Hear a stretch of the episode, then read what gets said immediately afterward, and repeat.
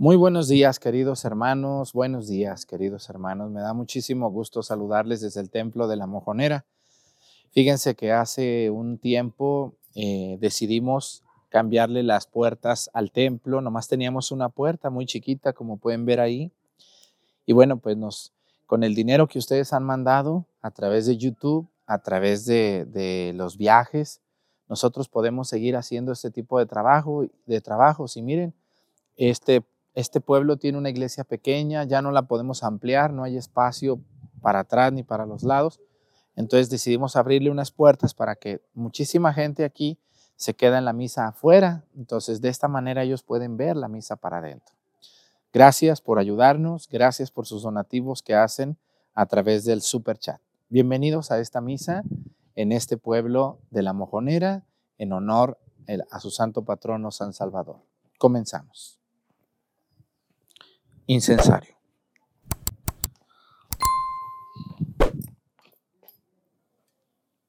Muy bien, le revolvieron el otro incienso, ¿eh?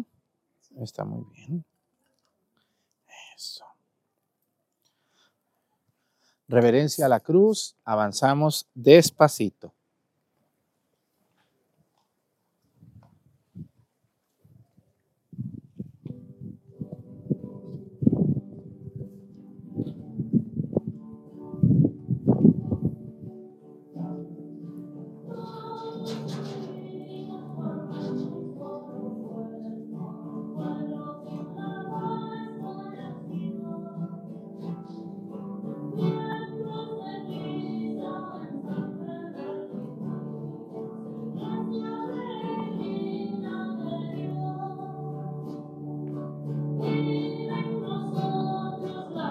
Hallelujah.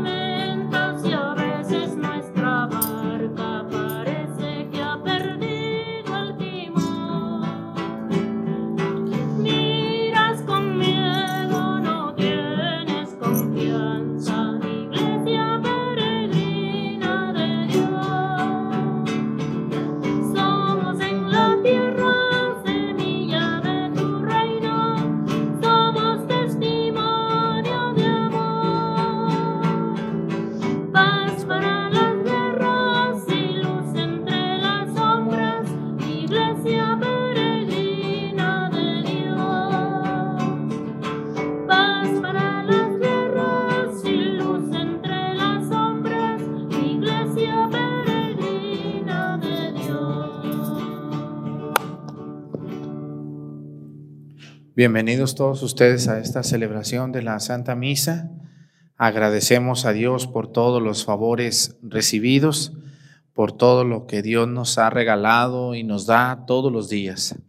Quiero pedirle a Dios, ya ven que nosotros estamos pidiendo todos los días por alguna situación especial, por alguna enfermedad, por alguna persona que tiene algún problema. Hoy quiero pedirle a Dios por todas las personas que tienen alguna enfermedad en sus huesos.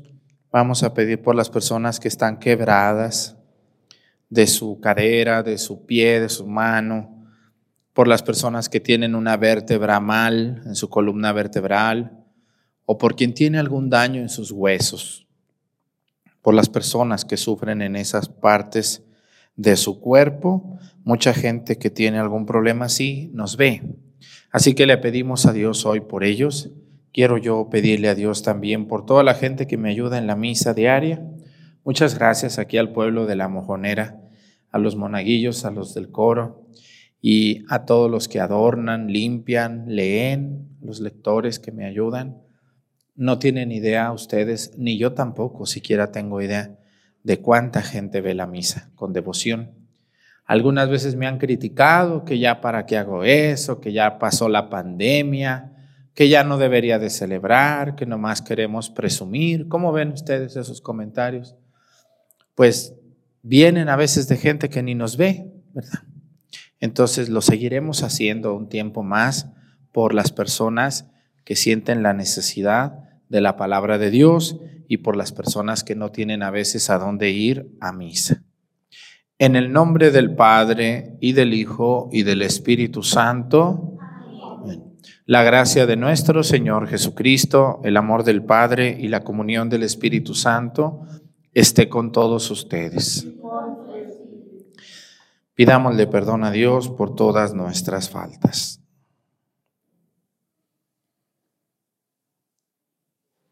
Yo confieso ante Dios Todopoderoso, entre ustedes hermanos, que he pecado mucho de pensamiento, palabra, obra y omisión.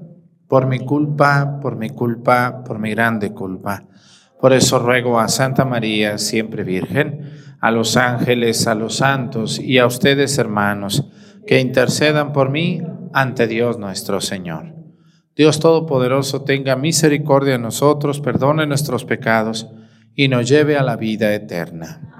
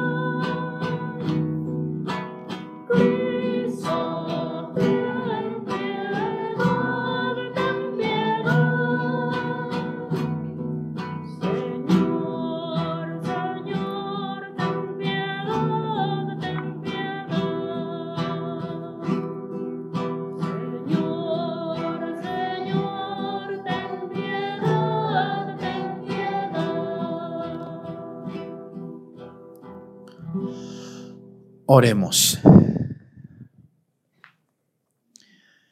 Señor Dios, cuya providencia no se equivoca en sus designios, te rogamos humildemente que apartes de nosotros todo lo que pueda causarnos algún daño y nos concedas lo que pueda hacernos de provecho por nuestro Señor Jesucristo, tu Hijo, que siendo Dios y reina en la unidad del Espíritu Santo y es Dios por los siglos de los siglos.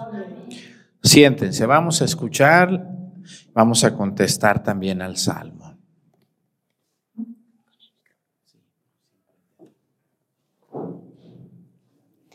Del libro de Tobías. En aquellos días, Tobit, profundamente afligido, oró entre sollozos, diciendo, Señor, tú eres justo y tus obras también son justas. Siempre procedes con misericordia y lealtad.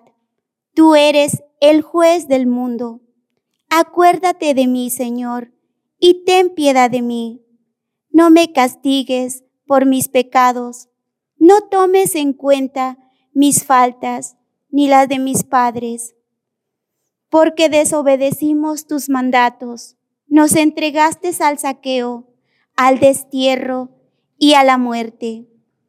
Nos hiciste objeto de murmuraciones, las burlas y el desprecio de las naciones, entre las cuales nos dispersaste. Señor, tu castigo es verdaderamente justo, porque ni mis padres ni yo hemos cumplido tus mandamientos, ni hemos sido leales contigo. Haz de mí lo que quieras, Señor.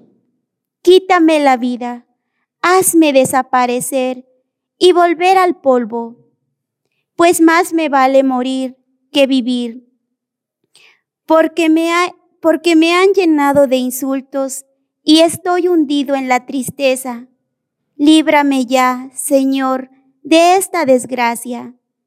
Envíame al descanso eterno y no te alejes de mí, pues más me vale morir que vivir sufriendo tantas desgracias y escuchando tantos insultos.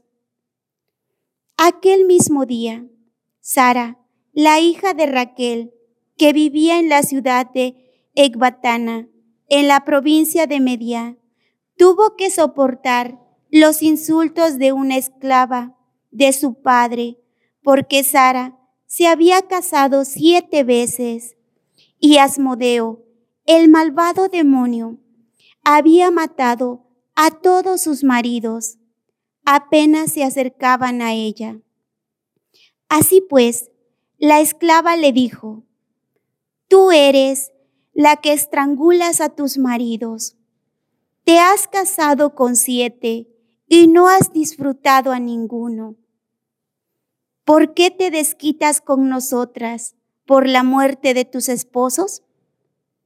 Vete a donde están ellos y que nunca veamos ni un hijo ni una hija tuyos.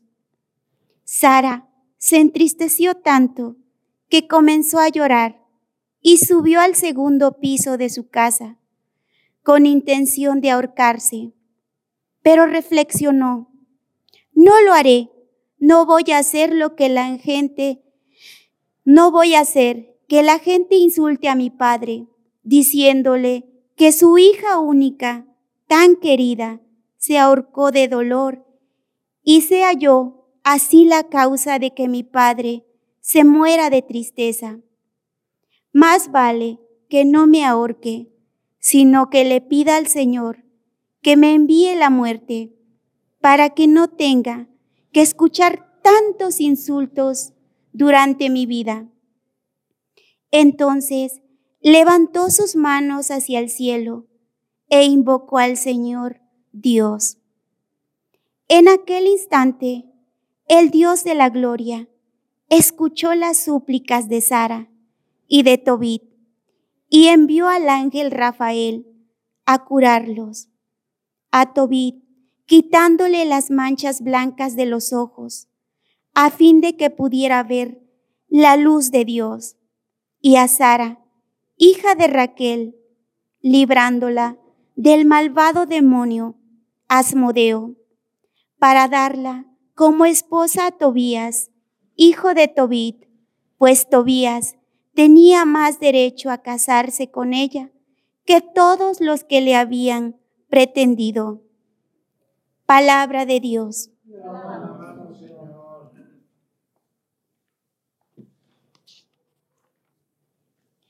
A ti, Señor,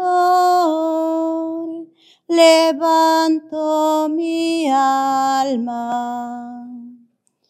A ti, Señor, levanto mi alma. A ti, Señor, levanto mi alma. Mi Dios en ti confío. No quede defraudada mi confianza, ni se burlen de mí mis enemigos. A ti, Señor, levanto mi alma. Nadie que haya confiado en ti ha quedado jamás decepcionado. Quienes a Dios traicionan por los ídolos, esos sí quedarán decepcionados. A ti, Señor, levanto mi alma. Descúbrenos, Señor, tus caminos. Guíanos con la verdad de tu doctrina. Tú eres nuestro Dios y Salvador, y tenemos en ti nuestra esperanza. A ti, Señor, levanto mi alma. Acuérdate, Señor, que son eternos tu amor y tu ternura. Según ese amor y esa ternura, acuérdate de nosotros. A ti, Señor, levanto mi alma.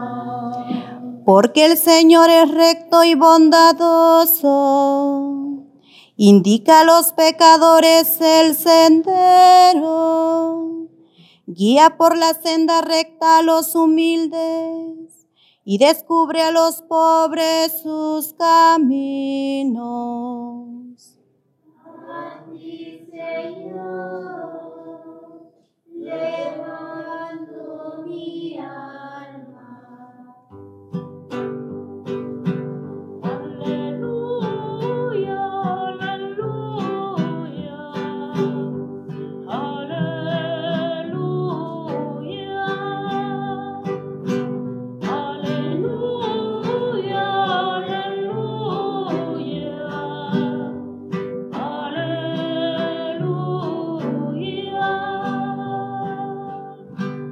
Yo soy la resurrección y la vida, dice el Señor. El que cree en mí no morirá para siempre.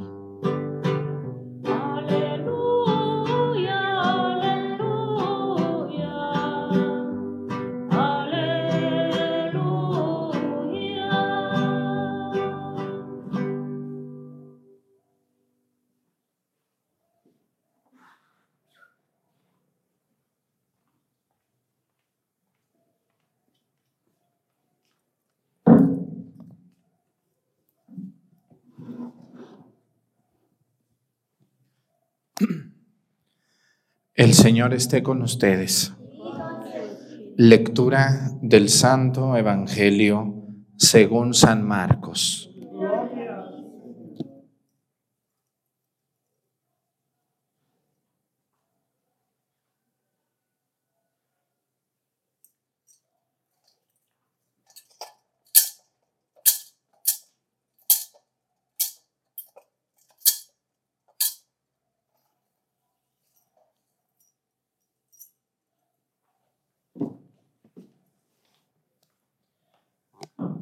En aquel tiempo fueron a ver a Jesús algunos de los saduceos, los cuales afirman que los muertos no resucitan. Y le dijeron, Maestro, Moisés nos dejó escrito que si un hombre muere dejando a su viuda sin hijos, que la tome por mujer el hermano del que murió para darle descendencia a su hermano. Había una vez siete hermanos el primero de los cuales se casó y murió sin dejar hijos. El segundo se casó con la viuda y murió también, sin dejar hijos. Lo mismo el tercero. Los siete se casaron con ella y ninguno de ellos dejó descendencia. Por último, después de todos, murió también la mujer. El día de la resurrección, cuando resuciten de entre los muertos, ¿de cuál de los siete será mujer? Porque fue mujer de los siete. Jesús les contestó, están en un error, porque no entienden las escrituras ni el poder de Dios. Pues cuando resuciten de entre los muertos, ni los hombres tendrán mujer, ni las mujeres marido, sino que serán como los ángeles del cielo. Y en cuanto al hecho de que los muertos resucitan, ¿acaso no han leído en el libro de Moisés aquel pasaje de la zarza en que Dios le dijo, yo soy el Dios de Abraham, de, Isaac, el Dios de Jacob? No, Dios no es un Dios de muertos, sino de vivos. Este, están pues muy equivocados. Palabra del Señor. Siéntense, por favor. Quiero invitarlos a mi canal de YouTube. Allí tengo un tema que se llama ¿Cómo será la resurrección de los muertos? Es un tema de dos horas aquí en YouTube. Lo pueden ver y les va a quedar muy claro este temita que les voy a dar aquí, pero no me puedo tardar tanto No puedo en una misa darles un tema que yo estudié por muchos años. Yo me acuerdo que cuando estaba en teología, tuve varios maestros muy buenos allá en Aguascalientes que nos explicaban el tema de la resurrección de los muertos. Y tuvimos varios tratados, yo me acuerdo que por lo menos dos años los estudiamos con una clase diaria, este tema. Y mucho se citaba este Evangelio. Así que vamos a hablar un poco de lo que aparece hoy en el Evangelio. Ya si ustedes quieren una ampliación de este tema, vayan a mi canal aquí en YouTube. Ahí está cómo, cómo resucitaremos. Así se llama y ahí lo pueden ver. Primero que nada, hay que partir del principio de que llegan unos hombres con Jesús llamados los saduceos. Vamos a ver quiénes son los saduceos. En el Sanedrín, entre las personas que servían al, al templo de Jerusalén, había dos, dos corrientes, los fariseos y los saduceos. ¿Cuál era la diferencia entre uno y otro? El tema de la resurrección de los muertos. Los saduceos decían, mira, no hay otra vida. Aquí vive y goza y haz lo que quieras porque se acaba esta vida y ya no hay otra. Eso decían los saduceos. Y los fariseos, fariseos decían, no, sí hay otra.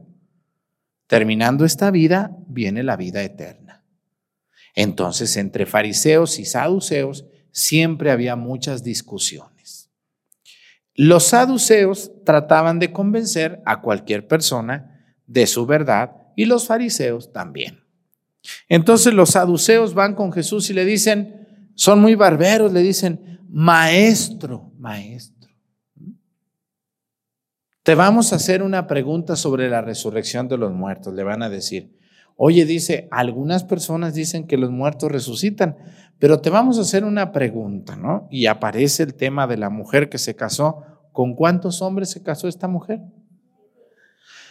Siete maridos. Ustedes no aguantan al primero, señoras, ¿o qué dicen las mujeres? ¿Se casarían con siete hombres? ¿Eh? No creo, ¿verdad que no? Allá en mi pueblo, yo me acuerdo de alguna señora que se casó dos veces y enviudó. Se casó con el primero y se murió el señor, que fue su primer esposo, y luego enviudó, se esperó un ratito y se volvió a casar con otro y volvió a enviudar. Al poco tiempo se murió el viejito. Y la señora yo le decía, oiga, pues ya, yo creo que usted pues ya este, Dios la bendijo con dos maridos, dice, pues si se descuidan, voy por el tercero. ¿Cómo ven ustedes esa señora? Y ya casi se la llevaba la tristeza, ¿no? Pero le dije, no, pues está bien. Le dije, pues cada quien sabrá, ¿verdad? Pero usted ya está grande, ya contrólese, cálmese. Dice, no, es que no quiero hombre por hombre, quiero hombre para que me acompañe, porque me siento sola, quiero andar ahí con él, con quien compartir una taza de café.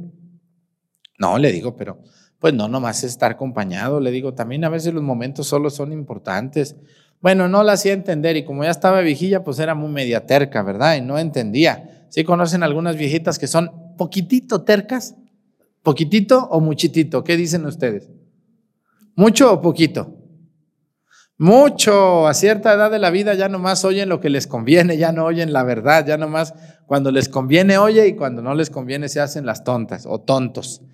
Bueno, entonces esta señora pues ya andaba buscando al tercer hombre, pero pues ¿qué creen que hacían los hombres?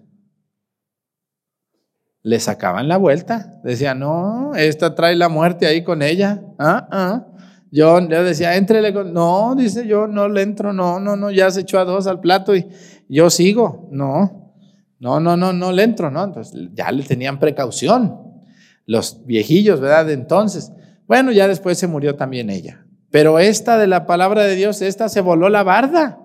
Se casó con los siete y los siete eran hermanos. Había una ley muy antigua y está en la Biblia. En la Biblia está donde dice que si un hombre se casaba con su mujer y no dejaba hijos, la mujer se tenía que casar con el hijo siguiente. Le gustara al hombre que seguía o no le gustara. O sea, tenía que casarse con su cuñado a fuerzas. Y él también tenía que aceptar. Entonces, así no le cayera a ella o él a ella, se tenían que casar porque él tenía que darle descendencia a su hermano muerto. Fíjense, qué cosas tan raras para nosotros, ¿no? Va a decir, ay padre, ¿cómo se le ocurre? Era la ley, la ley de los judíos, ¿no? Así era su ley. Entonces, pues se tuvo que casar a fuerzas.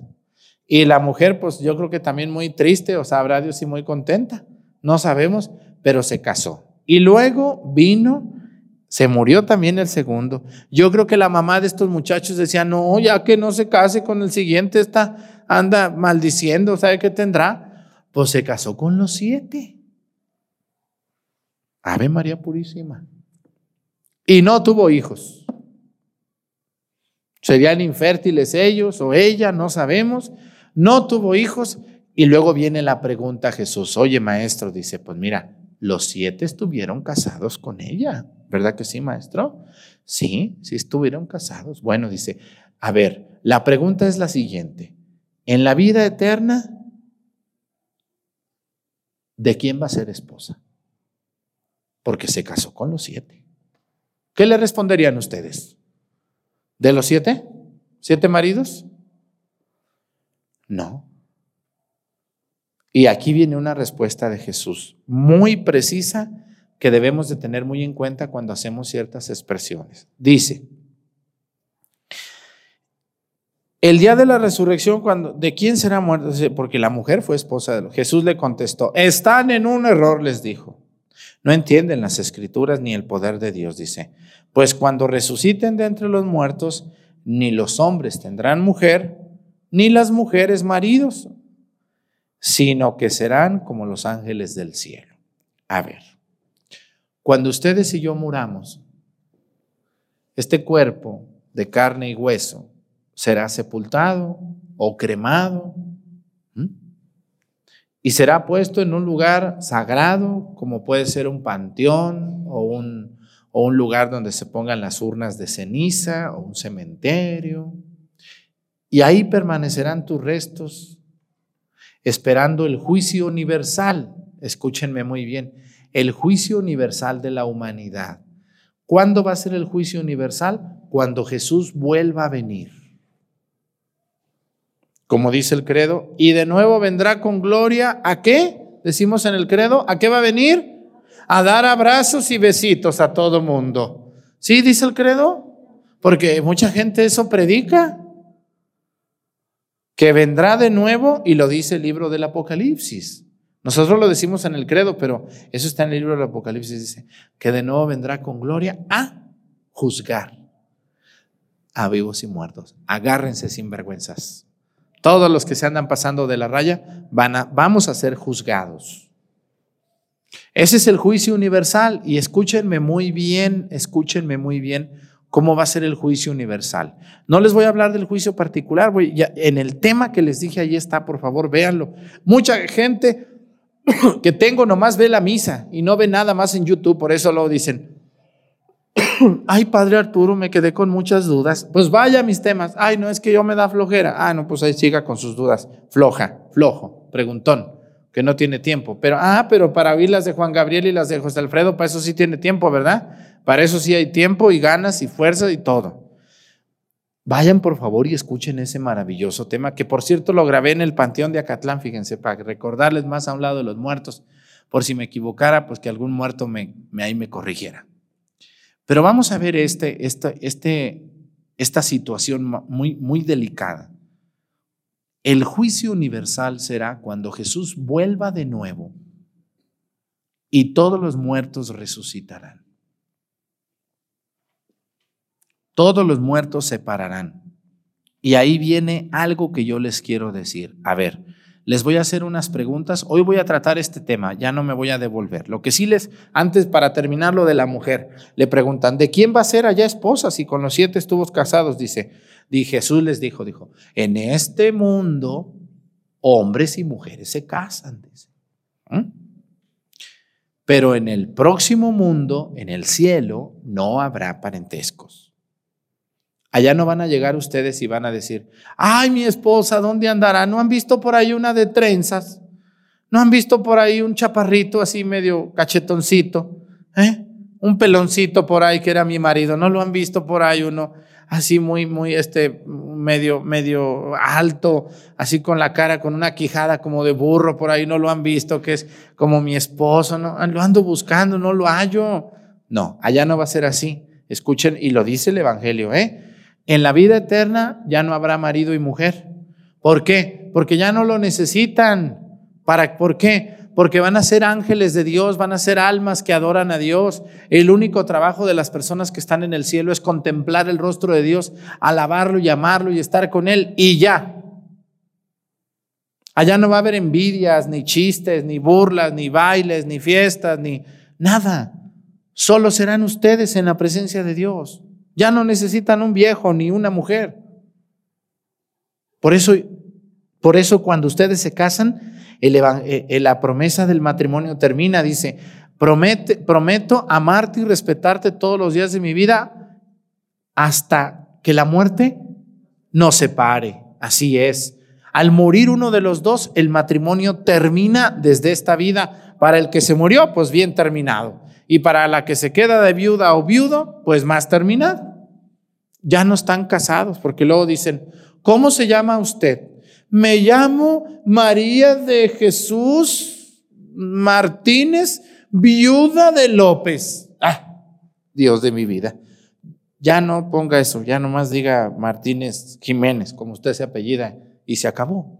Porque, pues sí, ay, padre, no me, yo quiero llamarme así. Bueno, ándele, pues póngale que es viuda, escriba todo lo que quiera, pero ya no. Y, y la respuesta está en el Evangelio, dice, en esta vida hombres y mujeres se casan, pero en la vida eterna ya no. ¿No les da gusto eso o tristeza? ¿O quieren llegar allá a conseguirse otro u otra? ¿Qué dicen?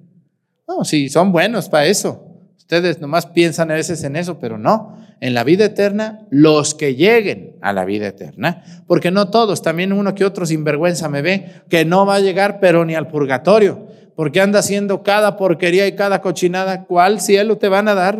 Con esa vida tan cochina que llevas, con esa vida de tanta maldad, con esa vida de tanta frialdad, no rezas, no te confiesas, no vas a la iglesia, no confías en Dios, no lo amas, no respetas al prójimo y te vas a ir al cielo. Ah, sí, ¿y tu nieve de qué la quieres? No, así no va a ser.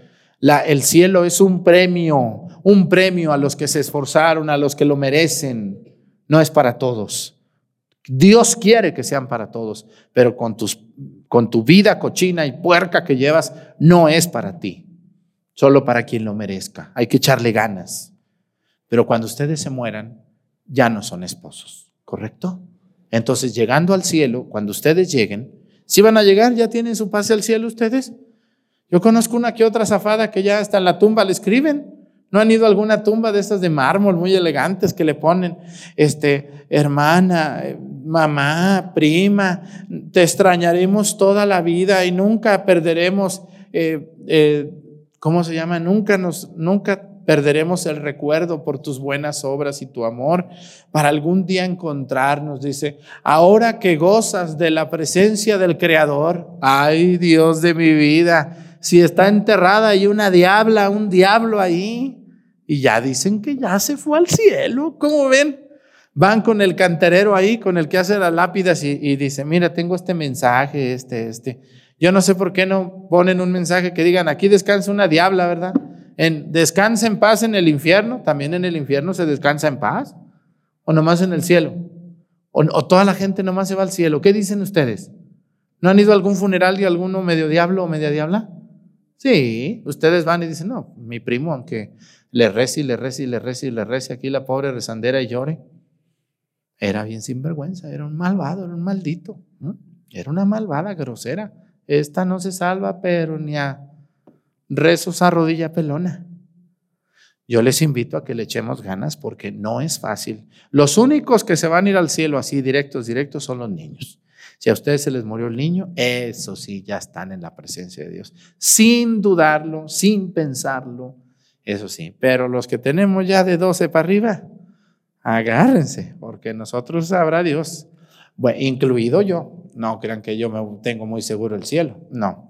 Así que echémosle muchas ganas y no estemos pensando, decir, cuando se mueren ahí le cantan el, el, el- el de amor eterno. ¿No han visto, no hay un funeral que la mujer casi desbarata por el viejo y dice, amor eterno, y le cantan y ahí cuando sacan la carroza de la iglesia y van al, ay, casi se desbarata ahí la mujer por el amor eterno y el hombre, si es mujer. Yo digo, bueno, pues ahorita, pero en unos dos meses esta estará muy rejuvenecida o muy rejuvenecido porque ya no hay quien le esté diciendo ni inquietando. ¿O me equivoco? ¿Eh? Entonces, denle gracias a Dios que su matrimonio termina aquí, al morir uno de los dos. Y que allá no es. Mi mamá dijo que lo enterráramos con su esposo, allí casi abrazados. Pues aunque los entierren uno arriba del otro, el cielo no aplica eso. Aquí estarán enterrados, pero allá no. Pero vamos a hablar del tema que, ay, ya no voy a alcanzar, ya me pasé del tiempo. Pero miren, una cosa es el juicio particular y otra cosa es el juicio universal. ¿Quieren saber la diferencia entre el juicio particular y el juicio universal? Vayan a mi tema que tengo en YouTube, donde hablo de cómo va a ser la resurrección. Ay, Padre Arturo, no nos... de-". No, vayan a YouTube. No puedo aquí, es un tema que tengo que tratar con muchos, mucho cuidado porque es un tema muy complicado. Lo que sí les digo es que el juicio universal será cuando Cristo vuelva de nuevo a juzgar a vivos y muertos, rodeado de ángeles sobre una nube, como dice el libro del Apocalipsis. No lo digo yo. El juicio particular será en cuanto mueras. Agárrense. Allí eres tú y Dios. No hay mami, no hay papi, no hay esposo, no hay esposa, no hay amigos, no hay hijos. Eres tú, tus obras buenas, tus cochinadas delante de Dios. Al morir, juicio particular, juicio universal cuando Cristo venga de nuevo. Les iba a hablar de los huesos y de las cenizas de los muertos, pero vean ese tema, por favor. Ayúdenme. Y que Dios les bendiga, pórtense bien, échenle ganas, no quieran mucho a su esposo, a su esposa mientras viva y después, pues, pues el que se fue primero va a sufrir menos que el otro, pero el otro también después va a entender que le va a ir bien sin marido o sin mujer un tiempo. Pónganse de pie, por favor. Presentemos ante el Señor nuestras intenciones. Vamos a decir todos, Padre, escúchanos.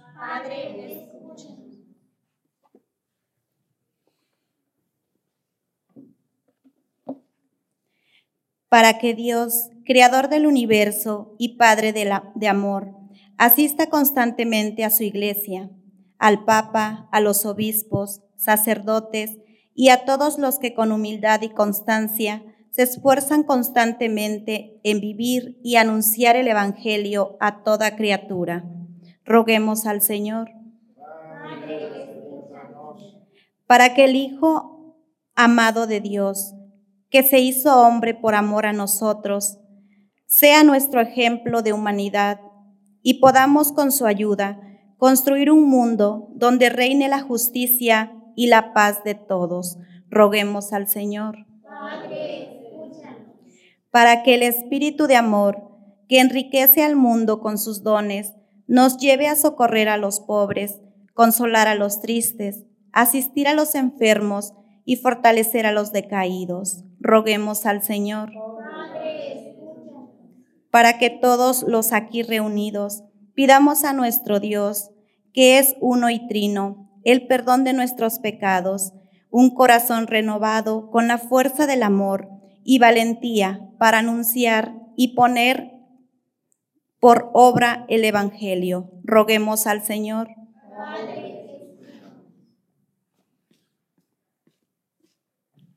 Pidamos a Dios por todos los viudos y las viudas que se encuentran tristes extrañando a su pareja, que busquen a Dios, que estén agradecidos con Dios por la esposa o el esposo que les dio y que sigan adelante esperando el momento también para partir sin tanta tristeza, sino confiándose completamente en Dios.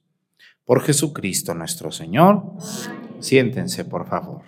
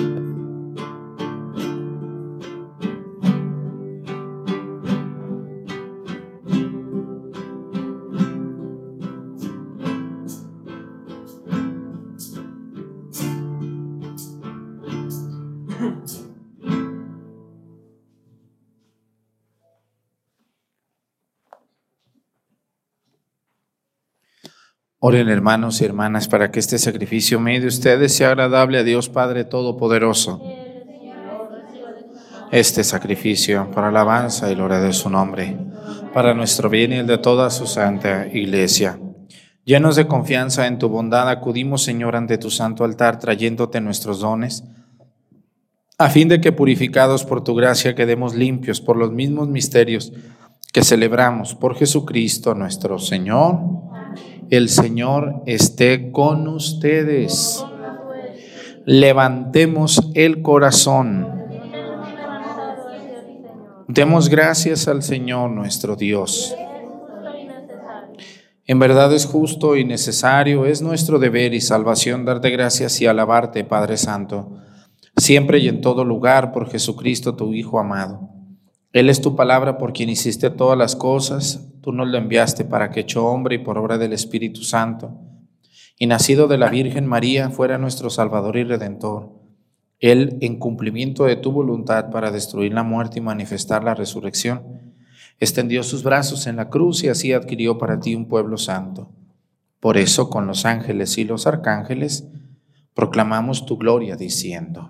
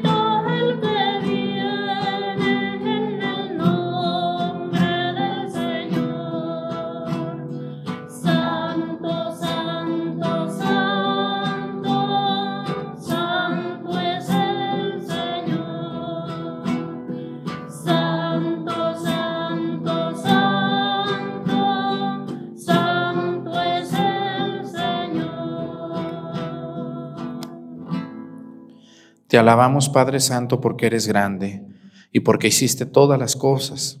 con sabiduría y amor.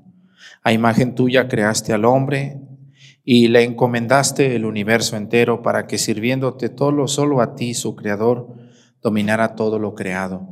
Y cuando por desobediencia perdió tu amistad, no lo abandonaste al poder de la muerte, sino que compadecido, tendiste la mano a todos para que te encuentre el que te busca.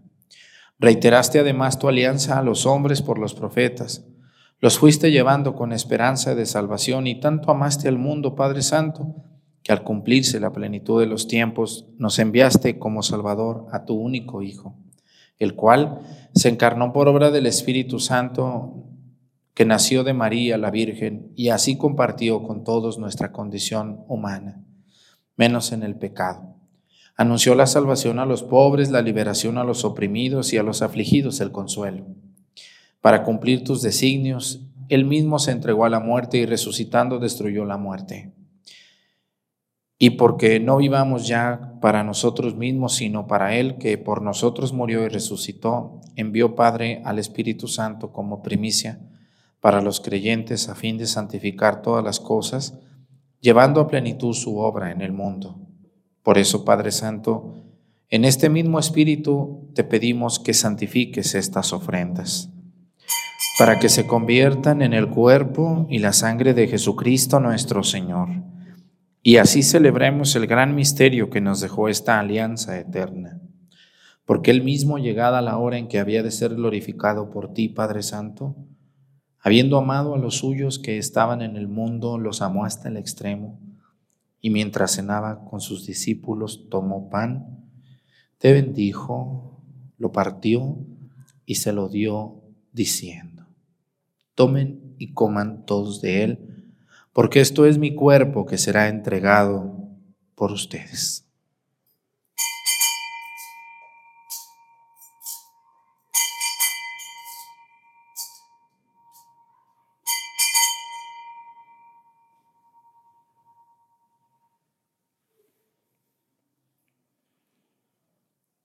Del mismo modo, tomó el cáliz lleno del fruto de la vid y te dio gracias y lo pasó a sus discípulos, diciendo, Tomen y beban todos de él, porque este es el cáliz de mi sangre, sangre de la alianza nueva y eterna que será derramada por ustedes y por muchos para el perdón de los pecados. Hagan esto en conmemoración mía.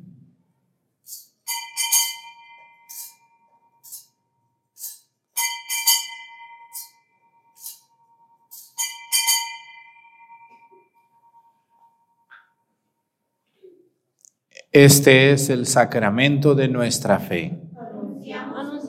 Proclamamos tu resurrección. Ven, Señor Jesús. Por eso, Padre, al celebrar ahora el memorial de nuestra redención, recordamos la muerte de Cristo y su descenso al lugar de los muertos. Proclamamos tu resurrección y ascensión a tu derecha. Y mientras esperamos su venida gloriosa, te ofrecemos su cuerpo y su sangre, sacrificio agradable a ti y salvación para todo el mundo. Dirige tu mirada sobre esta víctima que tú mismo has preparado a tu iglesia y concede a cuantos compartimos este pan y este cáliz, que congregados en un solo cuerpo por el Espíritu Santo seamos en Cristo víctima viva para alabanza de tu gloria. Y ahora, Señor, acuérdate de todos aquellos por quienes te ofrecemos este sacrificio, de tu servidor, el Papa Francisco, y de nuestro obispo José de Jesús del orden episcopal, de los presbíteros y diáconos, de los oferentes y de todos los aquí reunidos. Acuérdate también de los que murieron en la paz de Cristo y de todos los difuntos cuya fe solo tú conociste. Padre de bondad, que todos tus hijos nos reunamos en la heredad de tu reino con María, la Virgen Madre de Dios, con su esposo San José, con los apóstoles y los santos, y allí, junto con toda la creación libre ya del pecado y de la muerte, te glorifiquemos por Cristo, Señor nuestro, por quien concedes al mundo todos los bienes.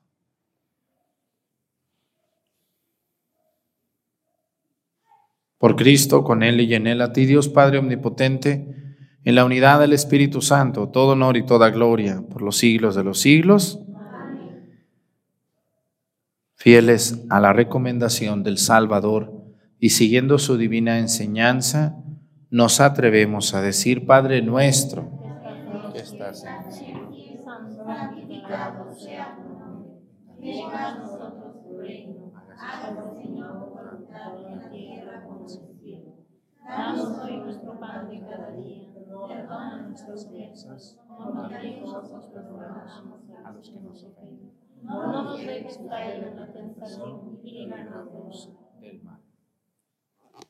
Líbranos de todos los males, Señor, y concédenos la paz en nuestros días, para que, ayudados por tu misericordia, vivamos siempre libres de pecado y protegidos de toda perturbación, mientras esperamos la gloriosa venida de nuestro Salvador Jesucristo.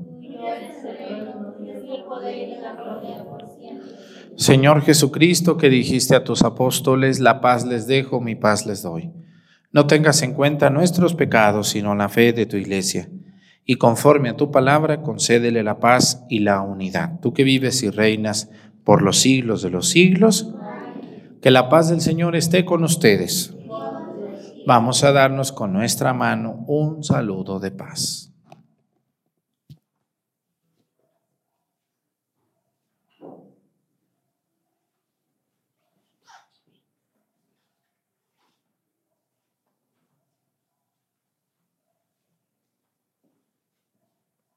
Cordero